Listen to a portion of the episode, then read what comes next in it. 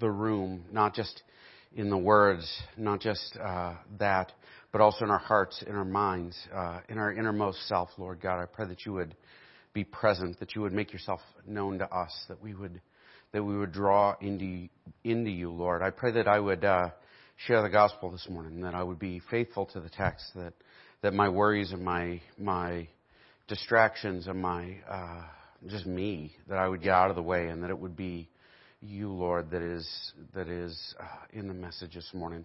I pray for the folks who are here that are hearing the word, that you would touch their hearts, that you would help them to hear the gospel, that you would help them to hear from you uh, today. In Christ's name, I pray. Amen.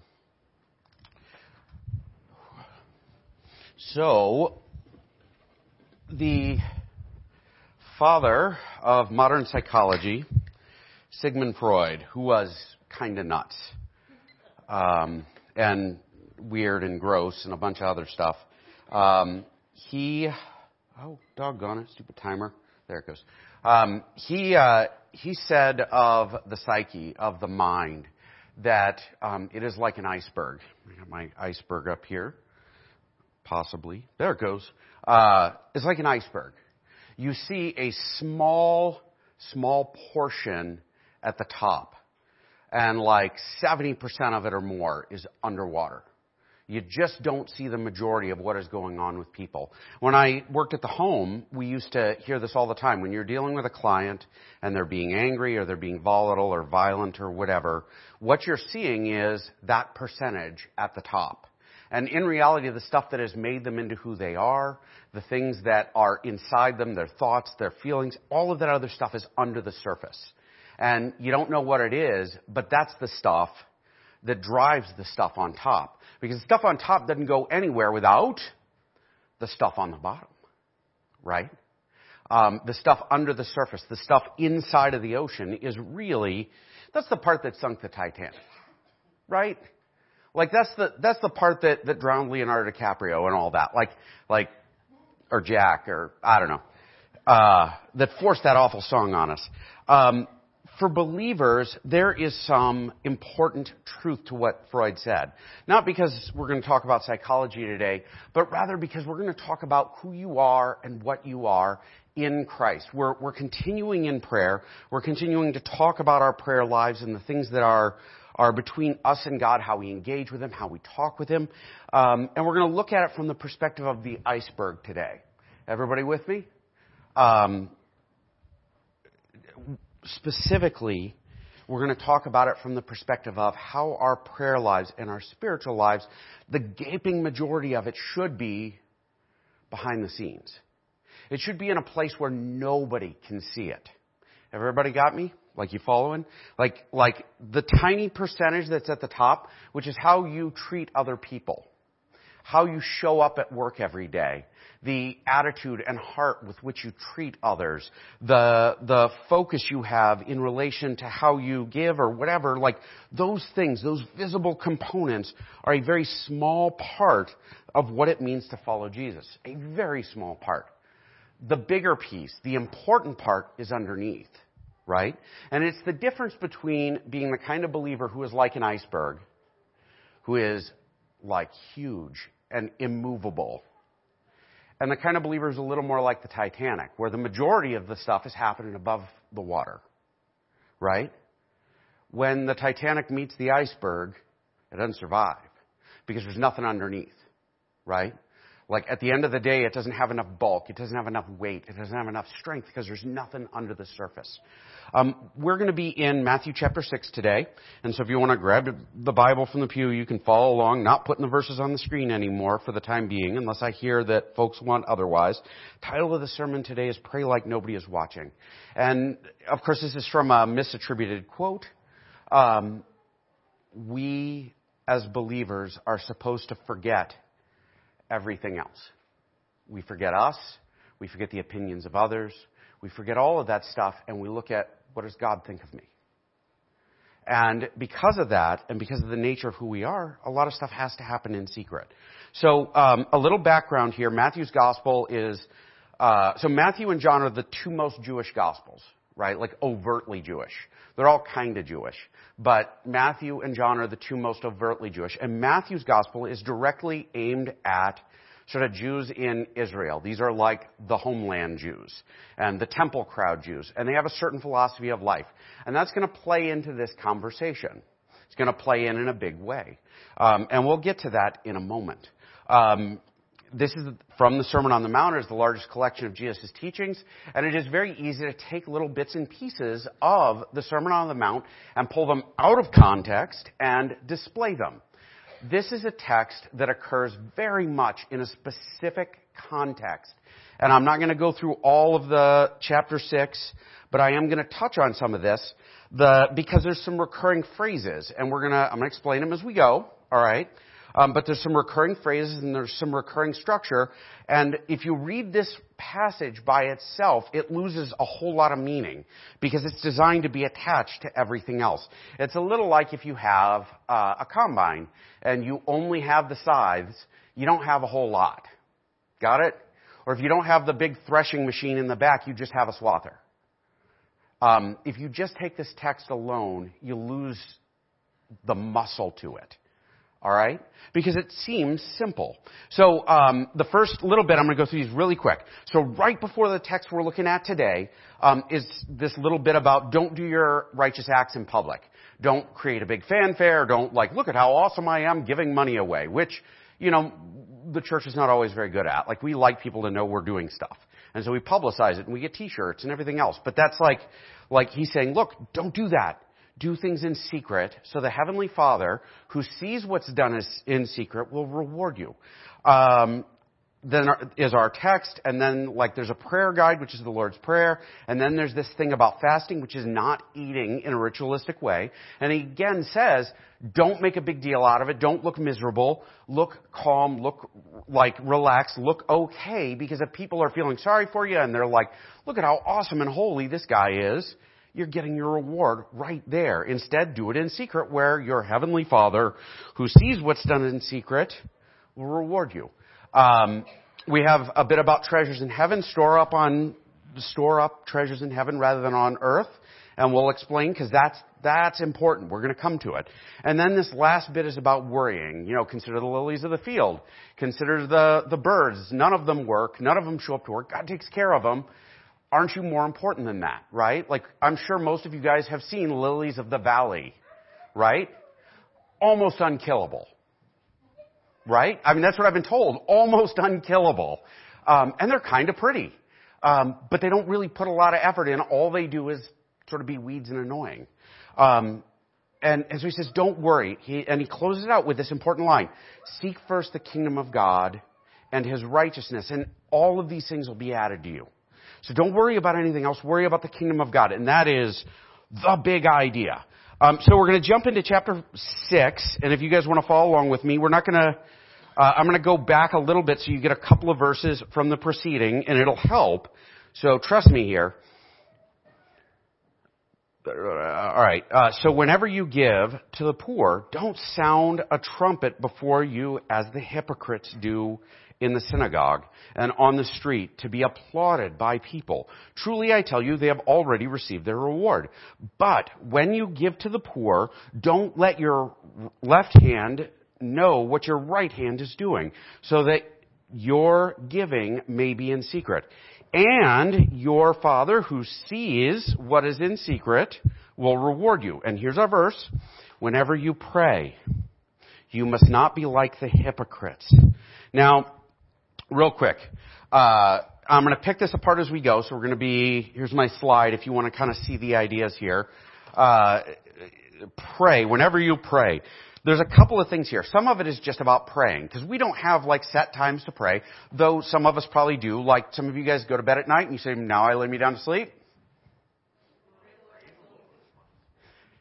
And if I should, I pray the Lord my so we all know that, and everybody did it, right?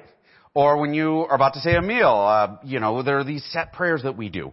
And this is a little more probably in reference to that. Because the Jews would have like separate times during the day that they had specific prayers they had to say.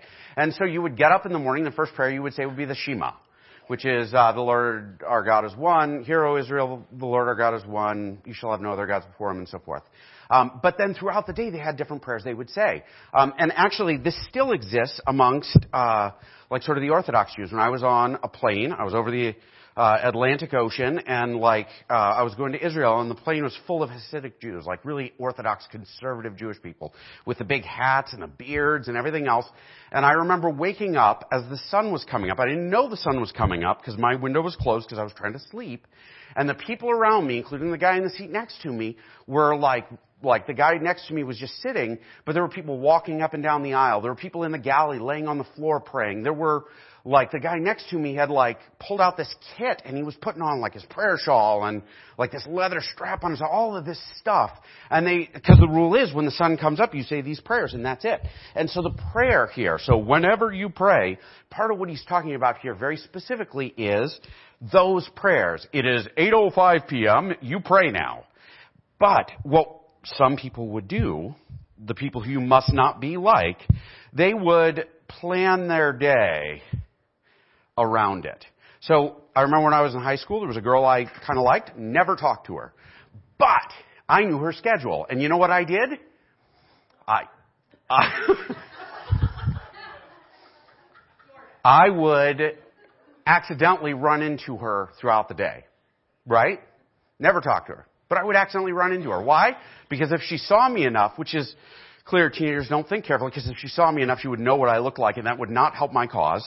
But if she saw me enough, I might have a conversation and something might happen, right? And so these guys, they would plan their day around, oh, it's time to pray. What am I going to do? Well, actually, I'll jump ahead here real quick. We'll read a little more of the verse so we can explain. Um, you must not be like the hypocrites, because they love to pray standing in the synagogues and on the street corners to be seen by people. Now, um, the on the street corners in this world would be like in the marketplace. And it's literally translated that, but it would be the rough equivalent of, you know, oh, I'm wandering around, I'm in front of the grocery store, and like I'm right by the mint, and I'm right in the middle of the road. Oh, it's time to pray. And I would suddenly announce my prayers very loudly so everyone could hear. Because these guys were planning their day around being seen praying. Right? And mind you, this is a huge thing. Like, he's talking about the Pharisees, but he doesn't say Pharisees. And we'll get onto that later, probably. Um, the Pharisees would wear these, like, elaborate outfits so everybody knew they were the most religious people. Um, during the 70s, everybody had huge collars, right? Um, I, I'm sure some of you guys wore them. Anne? No, no, you're a woman. Women didn't wear them. It was probably Larry had collars on a windy Montana day. He would fly to work. Uh, and, and those big collars, like you would wear bigger and bigger, more ostentatious collars, or, or what have you. These guys were wearing like super ostentatious religious clothing. They had to have fringes on their clothes and little tassels on the corners. And they would have long fringes that were ridiculous. And they had to have like little boxes on their heads sometimes that had the Torah scroll in it. And they made sure that they were carrying around a, you know, not the little box that shows up in your mailbox, but the one that requires the key for the wall over there. You know what I'm talking about? Like the huge box. Because everybody needs to know who I am. And they were doing all of this stuff so people would see them. Why? Because the more you do, the bigger it is, the more people know that guy's holy and awesome. Right? And that's what they were concerned about. And that's what Jesus is addressing here. So he's like, hey, don't do it on street corners because these guys were planning to be on street corners so everybody would know. So everybody would see. So everybody would be aware and then they would pray loudly. Or they would do it in the synagogue where they would stand up and attract everyone's attention by their elaborate prayer. And they would pray for like forever in loud voices so everybody knew they were holy. And we don't exactly have this today, but I remember at one church I was at, uh, we had a, a lady who left our church to go to another one, and her argument was, and she wrote us a letter, and she said, like, she was a singer. She would sing on Sunday morning. She had a beautiful voice. She was a very pretty woman. And, like, she said, well, I went to this other church, and it was huge, and this woman, I watched her sing, and she did her solo, and everybody was looking at her, and it was so wonderful for her, and I want that. Who's she worshiping? Herself. She wants people to see. She wants people to know. And it is very easy to fall into this trap. Um, whenever I, All right, uh, don't hear me doing this, okay? Like, don't read into this. During COVID, there were groups of people who would gather in public places in large crowds to pray loudly in public. You know why? So they could get arrested on camera. Guess why they're praying? To get arrested on camera. It is a very easy thing to fall into this trap, into the trap of I am holier than thou and I will be holy in public. Um, and so that's what these guys are doing. And Jesus is saying, don't plan your day around showing up in a public square. There's a word he uses in there, hypocrite, and I really want to just touch on this briefly. We all know the word hypocrite, and we all probably use it sometimes, right? I should have a T-shirt, honestly, that says it, so that people can like just point instead of having to say it over and over again. Um, hypocrite in the original Greek, right? So first off, Jesus spoke Aramaic. It is likely, well, it is the case, Aramaic had no word of the equivalent. Okay? And Jesus would often, and the apostles would often quote the Greek New Testament, and this is probably a little hint that Jesus would sometimes break into Greek, which everybody spoke. Hypocrite, um, literally translated means one who gives answer from a stage. Uh, it is a word that meant actor. And we all love actors, right? I, another COVID thing, we all remember like, like remember when uh, all the actors did like imagine all the people on, on Zoom to say that we are suffering with you. I remember like in Arnold Schwarzenegger's like feeding his baby horse at the dining room table. It's like, oh, he's just like me. No, he's not. You're, you're singing on a yacht. You're acting. This isn't real. You're not suffering. Like it's, it's weird and fake. Um, that is what this is like. That's what it gained the meaning of. But originally it referred to actors. Jews were not allowed to go to the theater. They were not allowed to go to the theater because they considered, rabbis considered uh, acting and theater to be a sinful waste of time, but more so that grew out of the fact that if a Roman arrested you as a Jewish person, you were going to be executed, they would have plays where people were killed in the play, and man, realism before special effects is a big commitment, and so they would bring Jewish people in who are going to be executed, and they would kill them on stage as a part of productions. And so weirdly enough, people didn't want to go to that stuff. And so there wasn't even a word for actor in ancient Hebrew or in ancient uh, Aramaic, the language that they spoke. Um, this borrow word, hypocrite, means somebody who acts one way and is something else, or somebody who looks one way outside uh, but looks a different way inside. And so, why did I give you all of that background information? First off, I found it fascinating. But second off, you need to understand this is an insult. It is not a little insult. He is comparing the Pharisees to the guys who murder their neighbors on stage for entertainment. Got it? It's vicious. Matthew uses the word hypocrite 13 times. It is used three other times in the New Testament. Because the Jews did not like these guys. Jesus is making it clear, I do not you know, this is a problem. And he's talking not about the average person. He's talking about the Pharisees. He's talking about the church folk, the religious elite. And so when he says, listen, these guys are hypocrites, he's saying these are people who are killing you spiritually because they care about themselves. Because when you look at those people, it is a natural thing to think, man, I wish I was a little more like them so people would respect me. We might call them hypocrites, but deep down, if I could have a yacht where I sang Imagine All the People during the pandemic, you bet your, you bet your like bottom dollar, I probably would have done it. I'd love to have a yacht. I'd love to, you know, be famous and rich and all that. Maybe not. I don't know. They don't seem all that happy. But, uh, so he goes on. Sorry. Big distraction. This is why I never finish in short order. Um, truly, I tell you, excuse me, uh, on the street corners to be seen by people.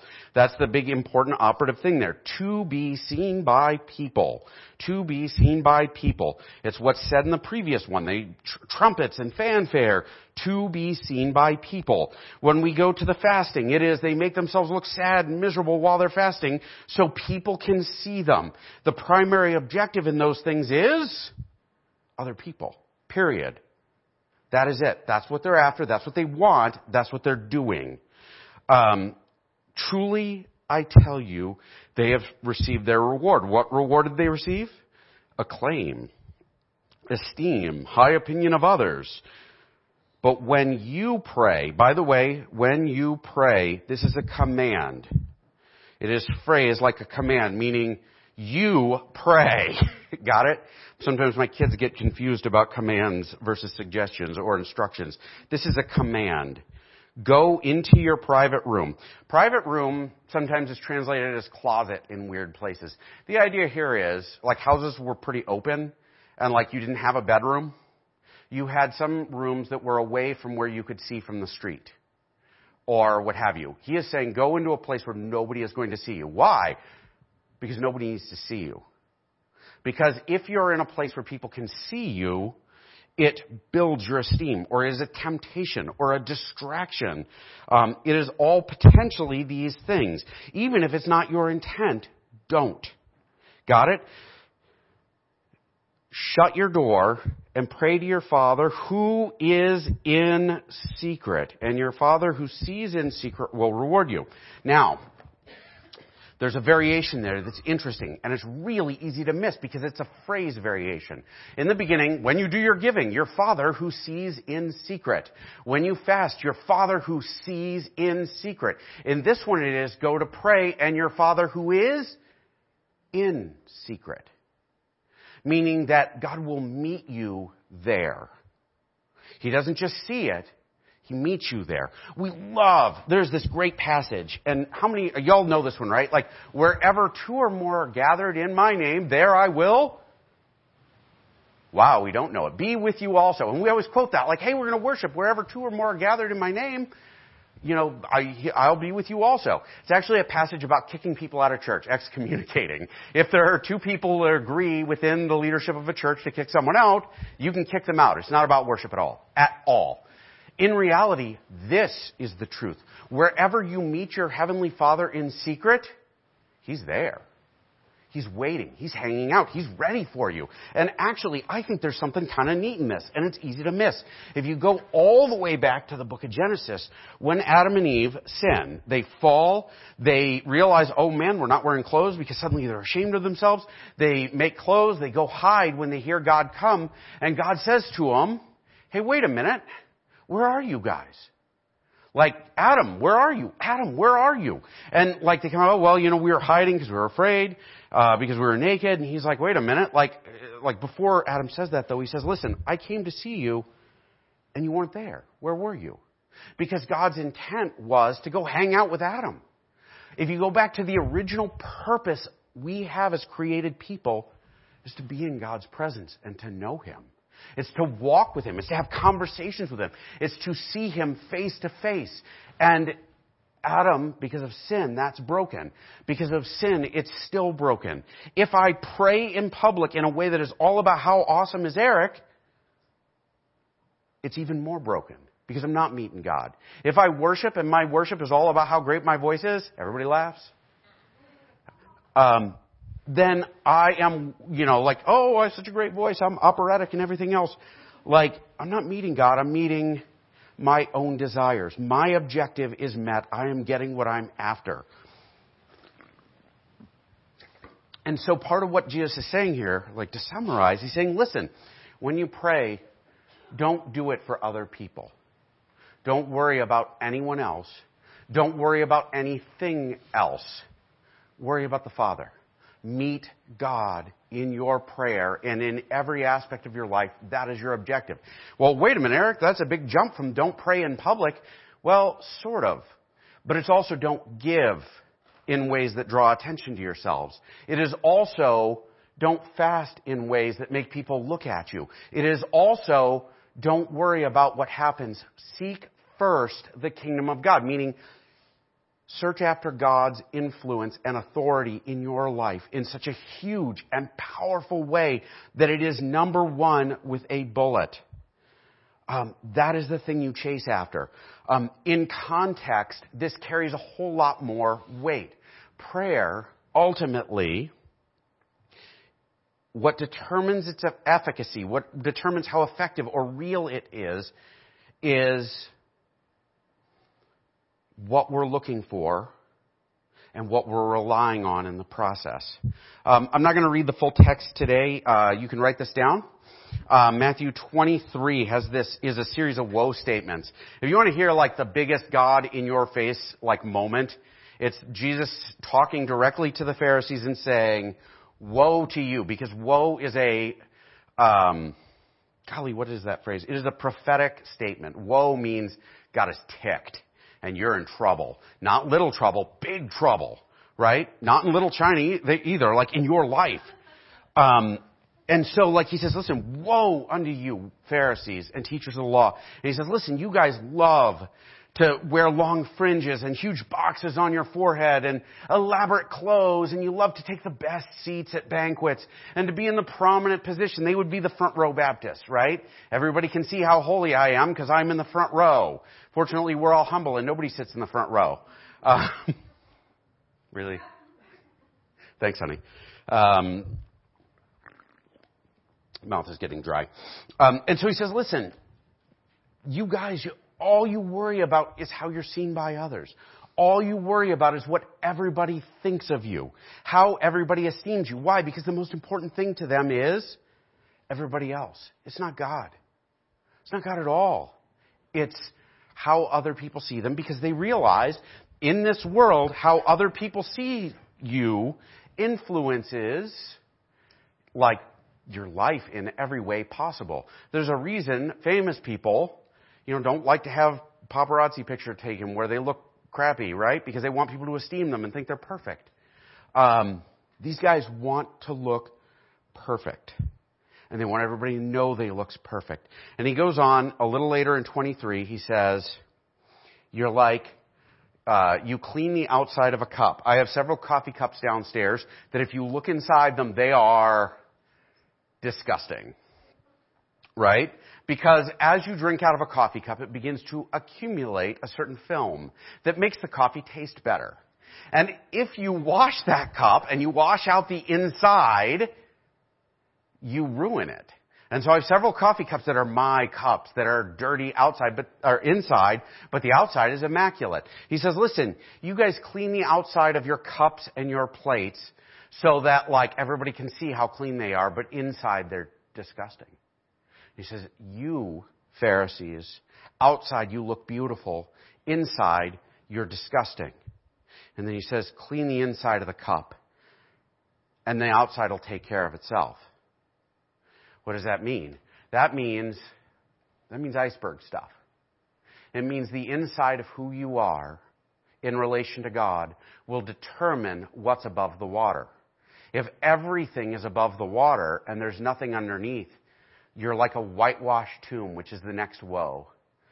Looking beautiful on the outside, but dead and full of decay and bones. If I live my life with nothing under the surface spiritually, nothing between me and God, nothing in my prayer life, nothing in my, in my pursuit of God, I, I'm more like the Titanic. There's nothing underneath. We as believers should be immovable because the rock of Jesus is under us. Right? What you see is Jesus coming out of me. If I serve well, if I preach well, if I pray well, and you see those things, understand you are not seeing Eric. Eric is not particularly clever. Eric is not particularly concise or eloquent. Eric is a person who happens to stand near Jesus sometimes, and so a little like Balaam's donkey, I managed to say the right thing once. Got it? The holiest people you know, what you're seeing, the best, most Christ-like people you know, what you're seeing is the above the surface stuff, but that stuff wouldn't be there if it wasn't for the under. Got it? And so when you pray, do it with one desire, and that is God. Because the whole underneath is about you and Jesus. When you pray, when you go and you spend time in prayer, chase Him. Pursue Him. Be in His presence. Um, here again, like at the end of this, this passage, is like sort of the summary line there. Seek first the kingdom of God and His righteousness. Now, the kingdom of God means to live within God's influence on your life, where you are in God's kingdom. You are present. It is a little like going to, you know, a concert. You're inside or you're outside. try to be inside as best you can and try to be as close to the stage as you possibly can be. Got it? Because if you're outside, you know, the best you can do is fake it. That's it. Seek first God's kingdom and his righteousness. The word righteousness means to be in right relationship with God legally. We're going to back this up a little bit and explain it's not just legal, it's everything. To be in right relationship with God in terms of my sin and my legal obligation and what I owe for my sin is not the whole picture. It is a small portion of the picture. Um, it means to be in relationship with God. It is He loves me, I love Him. We hang out together. He meets me in the garden, and I'm there. I'm like, "Hey, you're here, Jesus! Like, let's go hang out." Um, prayer should be this. It should be pursuit of relationship. Don't point, don't raise your hands, but I'm willing to bet that those of you who are married sometimes get frustrated. I hear a lot of husbands say this, okay? Not any husband in particular, nobody in this room, because you all are perfect. Um, but I hear husbands often say, it frustrates the heck out of me that my wife and I sit in bed and I try to have a conversation with her and she is staring at her phone. I'll tell you, teenagers, how much fun is it to raise a teenager where you have a conversation with them and what are they doing? I, my wife, it actually drives, I'm to own this. Like, my wife, it drives her nuts because I'll be reading something or I'll be surfing the internet or looking at Twitter and she'll talk to me and I'll be looking. I won't be looking at her. So it's not me and Jess, it is me, Jess, and everybody on Twitter. To be righteous in relation to my wife, it has to be me and Jess. I have to look her in the eye and listen to her talk and have my parts to say too. She has to listen and not, like, not tune me out because I've talked too much. To be in relationship with God is a little like this version of marriage. Why? Why do I use that as an example? Because marriage is an outward display of what it means to be in relationship with God as individuals. It is an analogy that God has built into our world so we can look at it and see it and remember it. I'm in relationship with God. We have face to face conversations. We talk to one another. I meet Him alone and I have my conversations where He hears my heart and He hears everything about me. And I tell Him I love Him and I tell Him why I love Him. Um, it's kind of crazy when you're dated. That's one of those funny things about marriage and dating is when men first meet women, they spend all kinds of time having conversations. You know, like they get all their talking out in the beginning and then they never talk again after they say I do. Um, they talk on the phone. They talk all night. They do all of this stuff. Why? Because they care about the other person. They want to know them. They want to be known. They want to be close. This is what God desires of us to be in right relationship. Um, why does that matter? Well, if I desire God more than anything else, uh, Second Chronicles has a great line, and it is I memorized this when I was in high school, and I still remember it, and I still think about it regularly. For the eyes of the Lord move to and fro throughout the earth, that He might fully support, actually strongly support, is what the ESV says, those whose hearts are completely His. What does that mean? That means if I go to God in prayer, if I'm in His presence, I'm talking to Him. My heart belongs to Him. I see Him only. Put the phone up. I'm having the conversation. My heart is His. He is looking for that. Why? Because God created us to have relationship with us, to know us, for us to love Him and glorify Him, and for Him to love us.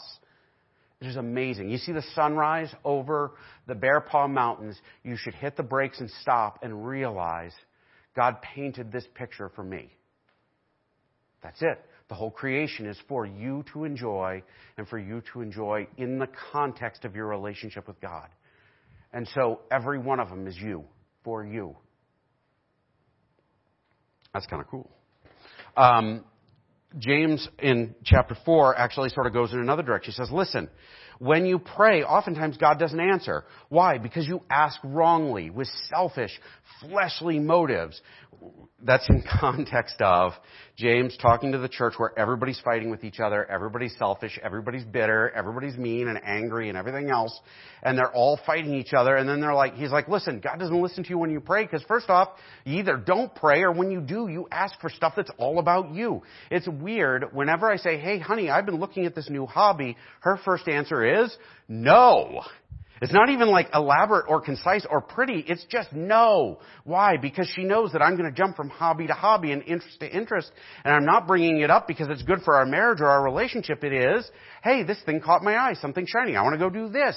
If I talk to God and my heart is not about Him and I'm not trying to match His heart and I'm not trying to be Jesus in relation to Him, then He knows I'm asking for me. If I ask, Lord, give me a bigger pastoral hot tub, I gotta come up with a new one. I, if I say, Lord, give me a bigger pastoral hot tub, like that's not a, that's not a prayer, that's a gimme. God is not a vending machine. If you treat your spouse, if you treat your friends as a vending machine, you will not have either anytime soon. If you go to God in prayer and your prayer is about you, which is what is happening in this text, right? Like, pray in public where everybody can see you. Why? Because I want people to see me. I don't care what God thinks. I want people to, I care what people think. In those moments, God ain't listening. If I pray and I say, God, I desire you, this is what I think I should have. Or God, if, eh, Jesus does this in Gethsemane, he says, if it is your will, I want this. But let your will be done, not mine right? This is the idea. And this is like, I know it's, it's not a stretch actually, it's just embedded in the chapter. When we pray, we go to God, we spend time with Him alone. I am with God, it is me and God, and that is it. And God meets me in secret. And He knows the secret of my heart. He knows who I am.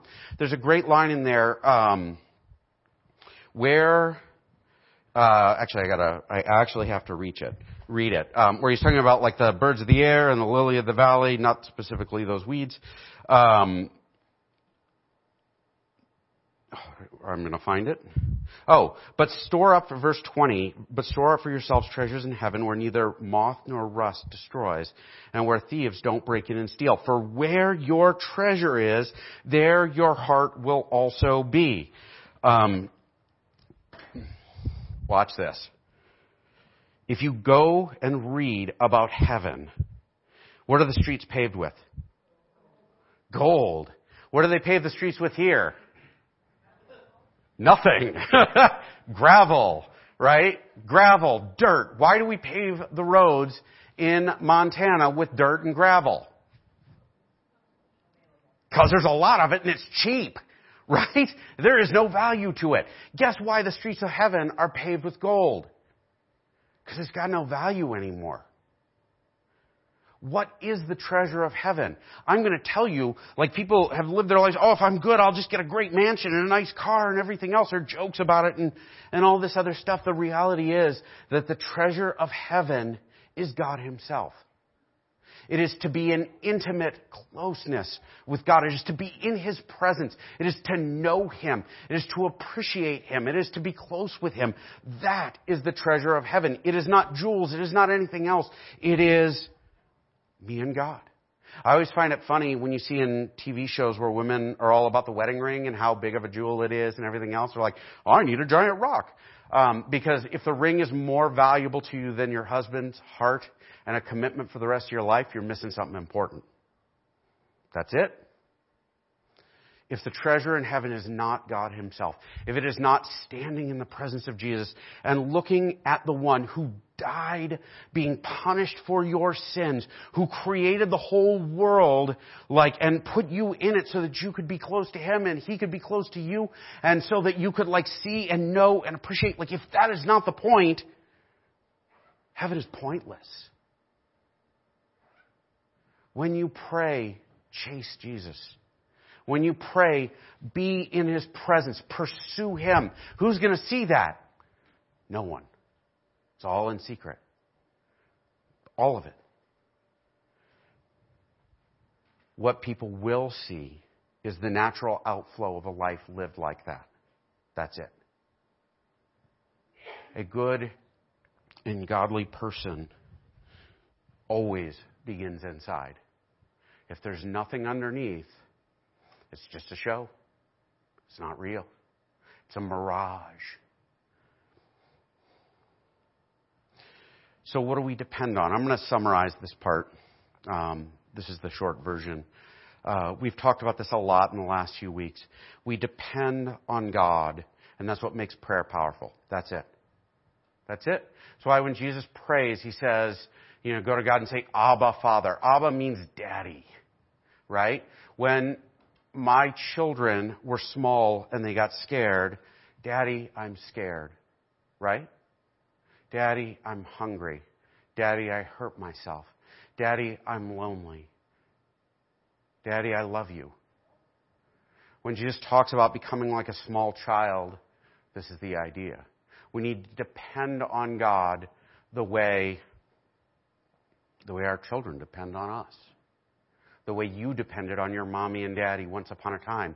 And if your mom and dad were awful, understand the way it was supposed to be. Because even as a little kid, you know this isn't the way it's supposed to be. The ideal version of us and God, of parent and child, like the ideal version of parent and child is what God offers us. Abba Father. Daddy God. It, there are other things in this. It reminds us of who we are.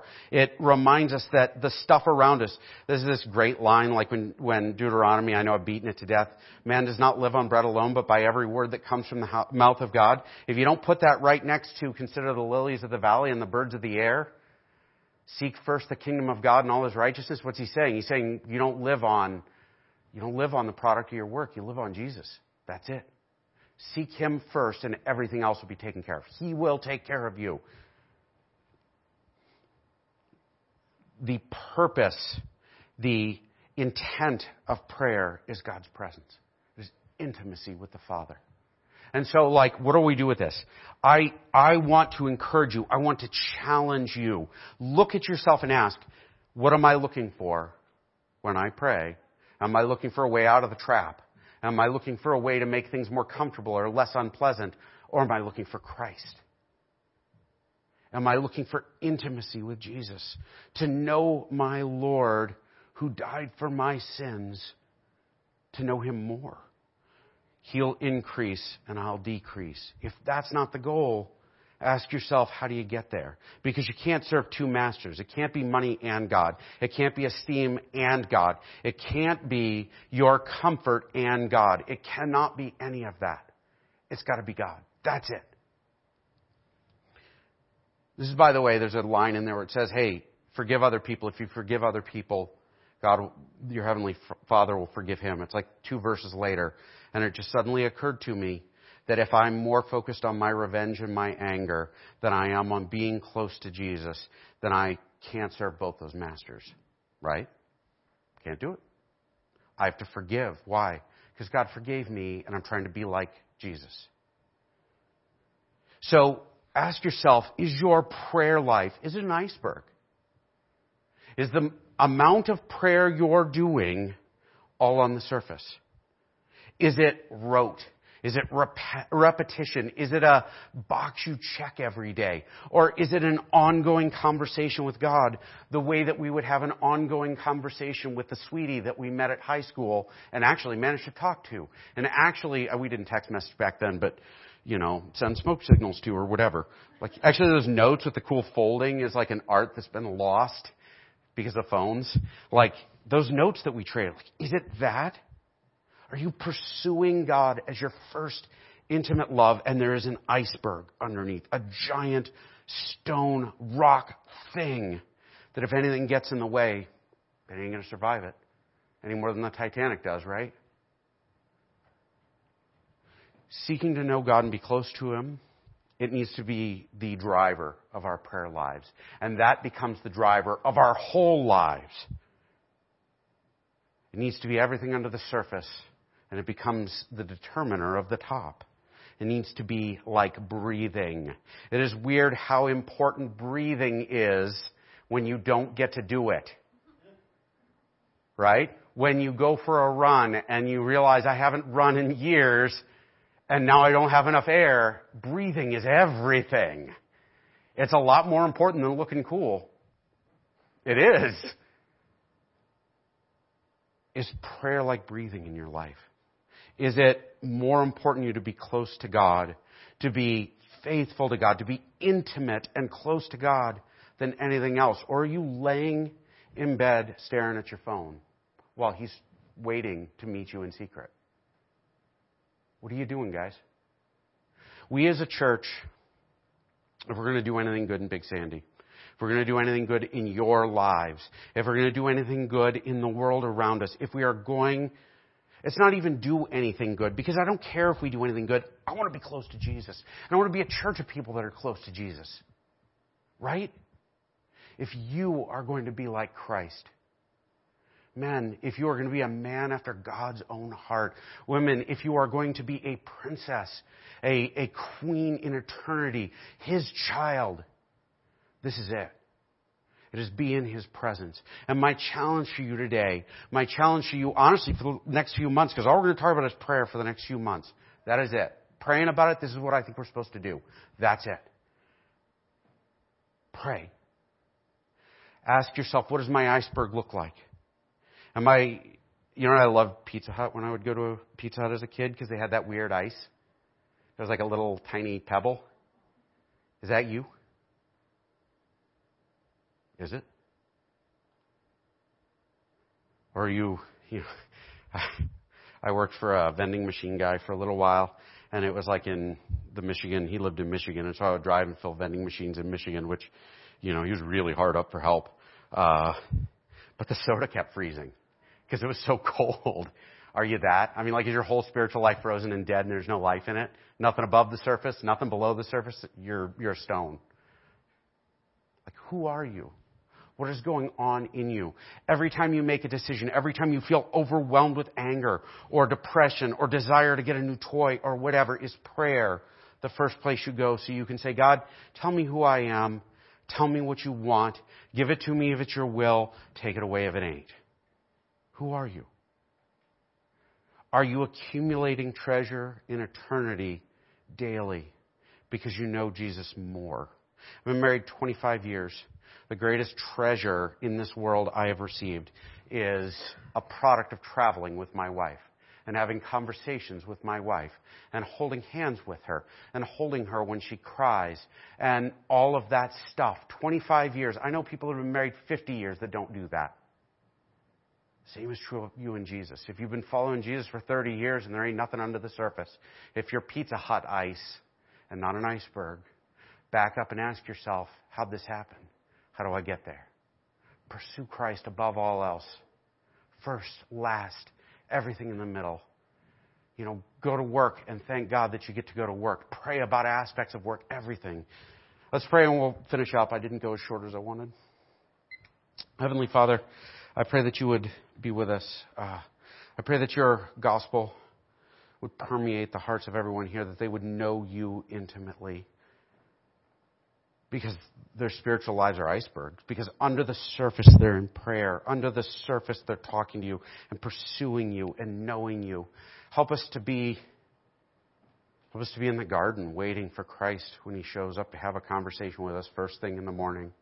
And when we get in the tractor or our car to drive to work, when we deal with our children. I pray that you'd meet us in the secret place of our hearts, in the secret place of our minds, as the primary objective for our lives. Amen. I didn't go